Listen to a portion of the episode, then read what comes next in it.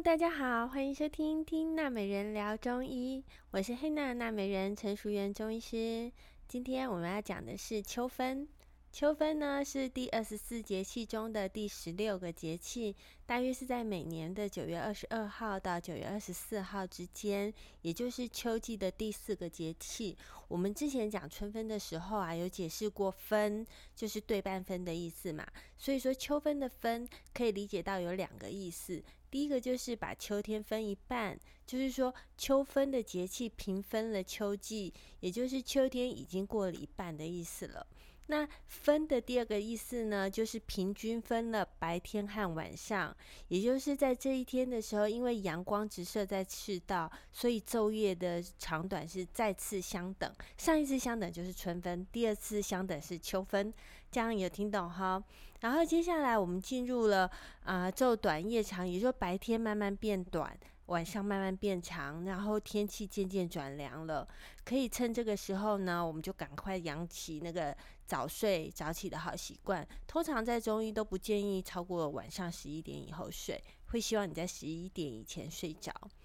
中医认为秋分的节气呢，阳气渐收，阴气渐长，空气干燥而形成了秋燥的天气形态，所以在门诊会常见到皮肤干痒的人啊，口干、咽燥、嘴唇红、嘴唇干裂，或者是干咳，或者是讲话过久以后声音就变沙哑。那有时候小朋友会因为那个鼻子痒来揉鼻子，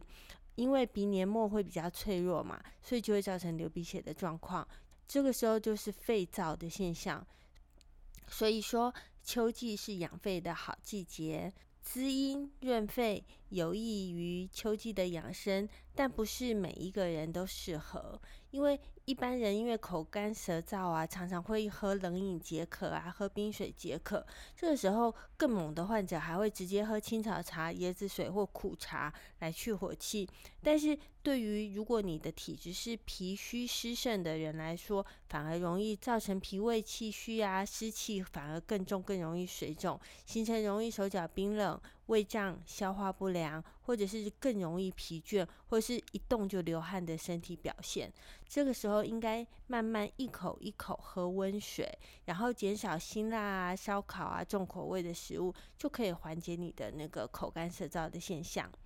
那秋分的节气呢，因为早晚温差大，所以要把薄长袖、薄长裤准备起来，注意保暖，避免受寒。还有运动过后，因为流汗多，毛细孔是张开的，所以运动完以后要赶紧把汗水擦干，并换上干的衣服，避免寒气侵袭造成的伤风感冒。根据春夏养阳、秋冬养阴的原则呢，要提醒大家不要乱进补。这几天门诊当中呢，已经有很多人问我可不可以吃姜母鸭啊、麻油鸡啊，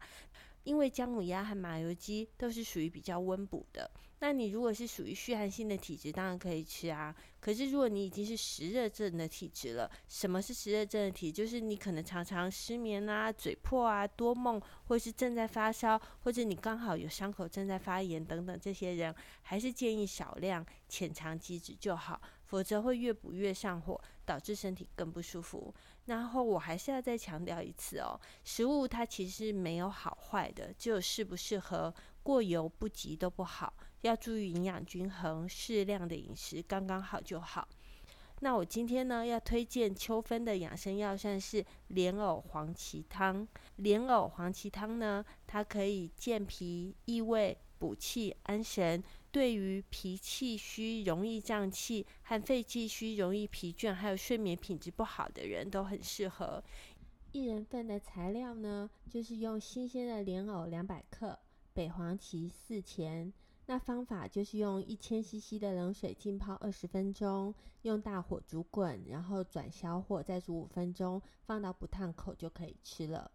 莲藕属于莲科草本出水植物的地下茎，它味甘涩，性平，入肾肝胃3经，有散淤血、清虚火、生津止渴的作用。那黄芪呢，它是豆科的植物，我们之前有讲过，我们要买北黄芪，就是比较偏白的那种，不是红皮芪，是白皮芪。然后因为它是豆科的植物嘛，所以它有稍微有一点豆腥味。那黄芪的味甘为温，它是归肺脾二经的，补脾肺气啊，将脾胃消化功能吸收的很好。因为莲藕呢，它属于五谷根茎类的，它是属于淀粉类哦，所以如果你是糖尿病的患者，或者是你的疾病需要控制糖类的摄取的话，莲藕可能不适合吃太多。那老话一句哦，如果你有任何体质上的疑虑，请务必请教你的中医师。我是 Hana 纳美人陈淑媛中医师，今天就到这里结束咯，拜拜。